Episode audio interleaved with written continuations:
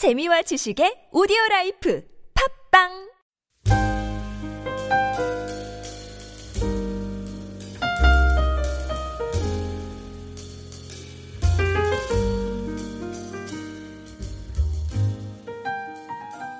본문에서는 레위 자손들에게 분배된 땅을 어제에 이어서 계속 소개하고 있습니다. 레위 지파는 크게 세 가지로 분류할 수 있습니다. 레위의 세 아들들의 후손들인데요, 그핫과 게르손, 또 무라리의 후손들입니다. 사실 27절에서 그 게르손 자손은 레위의 장자이기 때문에 가장 먼저 언급되는 게 순서상으로 맞지만 그핫 자손 이후에 언급이 됩니다. 그 이유는 어떤 학자들은 그핫 자손 중에 제사장 아론의 후손들이 포함되어 있었기 때문에 그렇게 순서를 바꿨을 것이라고 생각을 합니다. 레위 자손은 야곱의 유언처럼 이스라엘의 여러 지파들의 성읍에 흩어져 살게 됩니다. 또 오늘 읽은 본문의 말씀처럼 각 지파마다 두세 개씩 이렇게 나눠서 레위 지파들에게 성읍을 내어주는 그런 내용이 나옵니다. 사실 레위 지파들의 사명은 각 지파들이 말씀대로 살아갈 수 있도록 가르치고 깨우치는 데 있습니다. 레위 지파의 삶 중심에는 항상 예배가 있었고 또 말씀이 있었습니다. 이 사실을 보면 그들에게 있어서 감사할 제목인 것이죠. 레위 지파가 한 일을 잘 살펴보면 이렇습니다. 그핫 자손은 증거궤와 성소에서 봉사를 했습니다. 또 본문에 소개된 게르손 자손은 성막의 관리, 또 운반을 하는 일을 담당을 했고, 또한 예루살렘 성전 시대 때는 성전의 곳간을 관리하는 직무를 감당했습니다. 또 마지막으로 무라리 자손은 성막을 세우고 각종 기둥과 널판을 또 줄을 관리를 했습니다. 이들이 또 성전 시대 때에는 문지기 사명을 감당했습니다. 그들은 물리적으로 육체적으로 성전과 성막, 예배가 있는 곳, 기도가 있는 곳, 찬양이 있는 곳에 가까이 있었던 것이죠. 이러한 삶이 참된 복된 삶일 줄로 믿습니다.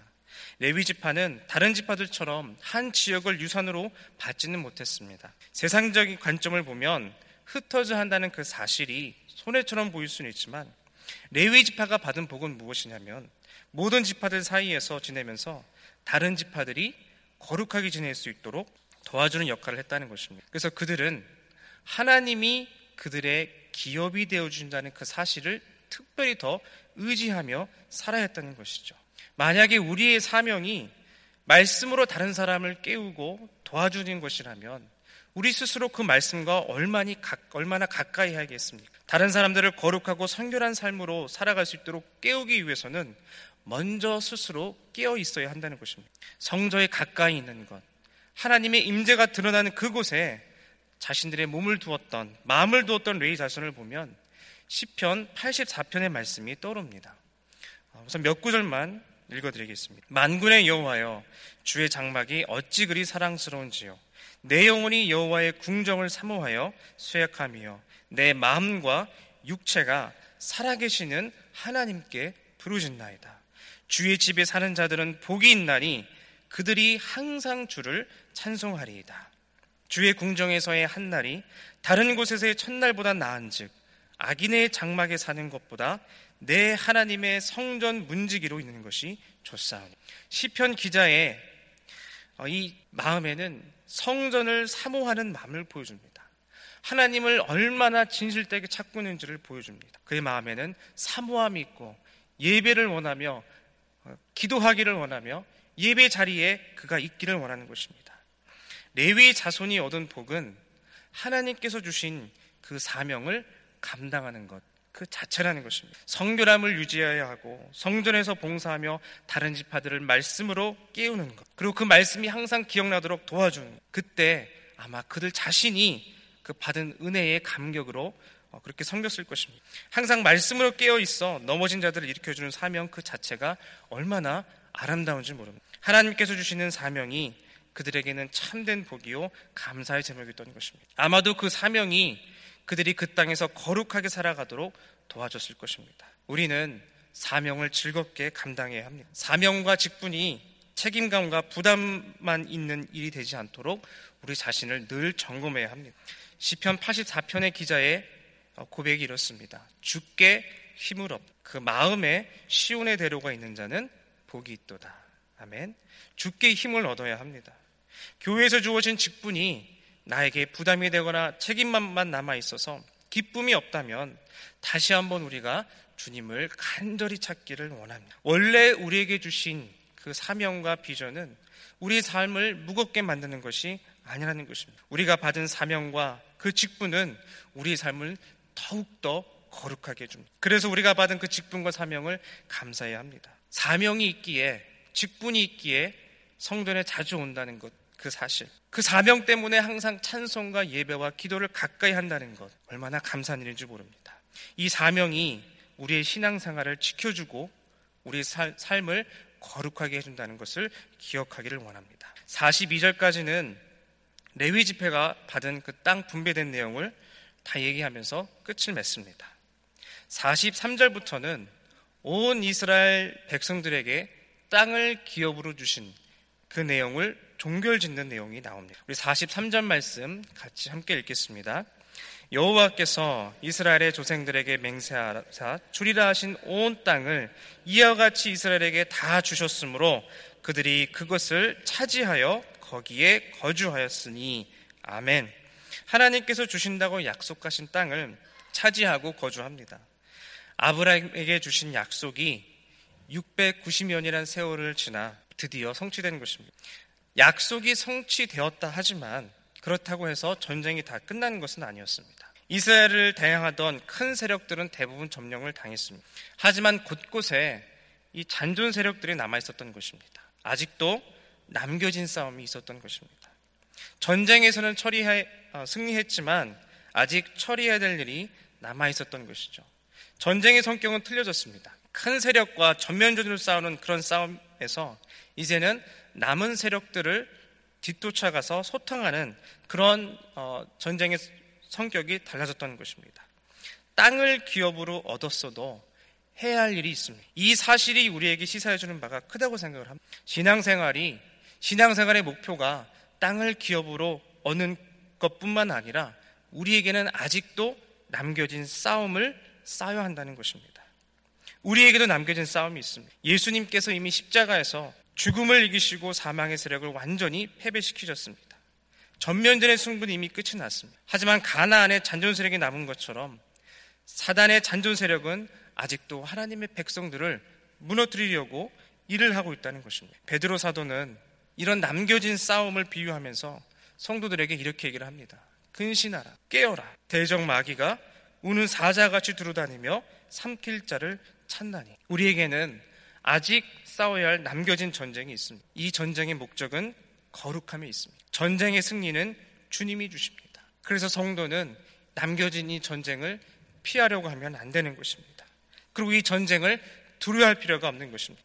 44절 말씀에 여호와께서는 그들의 주위에 안식을 주셨다고 말씀을 하십니다. 아직도 남겨진 전쟁이 있는데 어떻게 안식을 누릴 수가 있습니까? 하나님께서는 그 잔존 세력들에게 두려움을 심어주신 것입니다. 하나님 백성들을 두려워하는 마음을 그들에게 주신 것입니다. 사단의 세력이 왜 우는 사자같이 대듭니까? 그들은 이미 전쟁에서 패배한 것을 압니다. 그들이 지체하며 안 된다는 것을 너무나 잘 알고 있습니다. 두렵고 초조해야 할 그러한 쪽은 우리가 아니라 바로 적군이라는 사실입니다. 하나님께서는 우리에게 말씀을 주시고 그 말씀을 순종함을 통해서 안식을 허락해 주시는 것입니다. 때문에 두려워하고 근심하는 쪽은 우리가 아니라 적군이어야 합니다. 하나님의 선한 말씀을 붙잡을 때에 전쟁에 대한 두려움을 이기고 또 우리 마음 가운데 초조함과 근심이 떠나가며 진정한 하나님이 주시는 안식을 누리는 저와 여러분이 되기를 축복합니다. 45절 말씀에 남겨진 전쟁을 치르는 성도에게 하나님께 주시는 위로의 말씀이 있습니다. 우리 45절 말씀, 마지막 말씀을 같이 읽겠습니다. 여호와께서 이스라엘 족속에게 말씀하신 선한 말씀이 하나도 남음이 없이 다 응하였더라. 오늘 우리가 붙잡고 승리할 말씀인 줄로 믿습니다. 이 말씀이 우리에게 얼마나 큰 위로를 주는지 모릅니다. 남겨진 싸움을 싸우고 있노라면 고단할 때가 있습니다. 내 힘으로는 도저히 이길 수 없을 것이라는 생각을 가질 때가 있습니다. 약속에 대한 확신이 흔들릴 때가 있습니다. 그런데 이스라엘에게 주신 그 약속이 692여 년이 흘러 7년간의 전쟁을 통과하여 주님께서는 이루게 하셨습니다. 하나님께서 약속하신 말씀이 하나도 남김없이 다 이루어졌다는 것입니다. 여기서 우리가 살펴볼 단어가 있습니다. 선하다라는 말씀입니다. 선한 말씀. 여기서 선하다라는 단어는 히브리 언어를 찾아보면 복이 있다, 아름답다, 옳다, 좋다라는 뜻이 있습니다. 하나님의 말씀은 항상 옳은 줄로 믿습니다. 그 말씀은 선하시고 또한 아름다운 줄로 믿습니다. 그 선한 말씀이 나를 붙잡고 있다면, 내 안에 그 선한 말씀이 충만하다면 못 싸울 전쟁도 없고 패배할, 두려워할 필요가 없다는 것입니다. 선한 말씀을 붙잡는 자에게는 복을 주시되 흘러 넘치도록 주셔서 낙심하지 않도록 우리를 붙잡아 주십니다. 선한 말씀을 붙잡는 자는 영적인 전쟁을 치룰 때에도 여유가 있고 믿음을 가지고 싸운다는 것입니다. 우리에게 남겨진 이 싸움을 피하지 않기를 원합니다. 우리에게 주신 이 사명을 잘 감당하여서 감사 생활, 거룩한 생활을 하며 나아가는 저와 여러분이 되기를 소망합니다. 악인의 장막에 사는 것보다 내 하나님의 성전 문지기로 있는 것이 좋사. 이런 시편 기자의 고백과 같이 이 시간 우리가 이 시간이 성전에 모여서 같이 예배하며 찬양하며 기도할 수 있다는 그 사실만으로도 기뻐하며 감사할 수 있기를 바랍니다. 오늘 우리에게 주신 이 사명 또 직분 감사히 여기면서 나 같은 자를 써주시는 성령님을 의지하며 승리하는 하루가 되기를 축복합니다. 기도하겠습니다. 사랑의 아버지 하나님, 감사합니다. 우리에게 남겨진 이 싸움을 통과할 때마다 두려워하며 초조했던 우리의 연약한 모습을 주님 긍휼히 여겨 주시옵소서. 이 싸움을 피하는 것이 아니라 우리에게 주신 선한 말씀을 붙잡고 날마다 승리하며 나가기를 소망합니다. 초조해하며 두려워할 것은 우리가 아니라 적군인 것을 깨닫게 하심에 감사를 드립니다. 선한 말씀 붙잡고 나아가오니 우리 마음 가운데 신령한 영을 부어주시옵시고 거룩함을 허락하여 주시옵소서. 우리가 감당해야 될 그 비전과 사명을 잘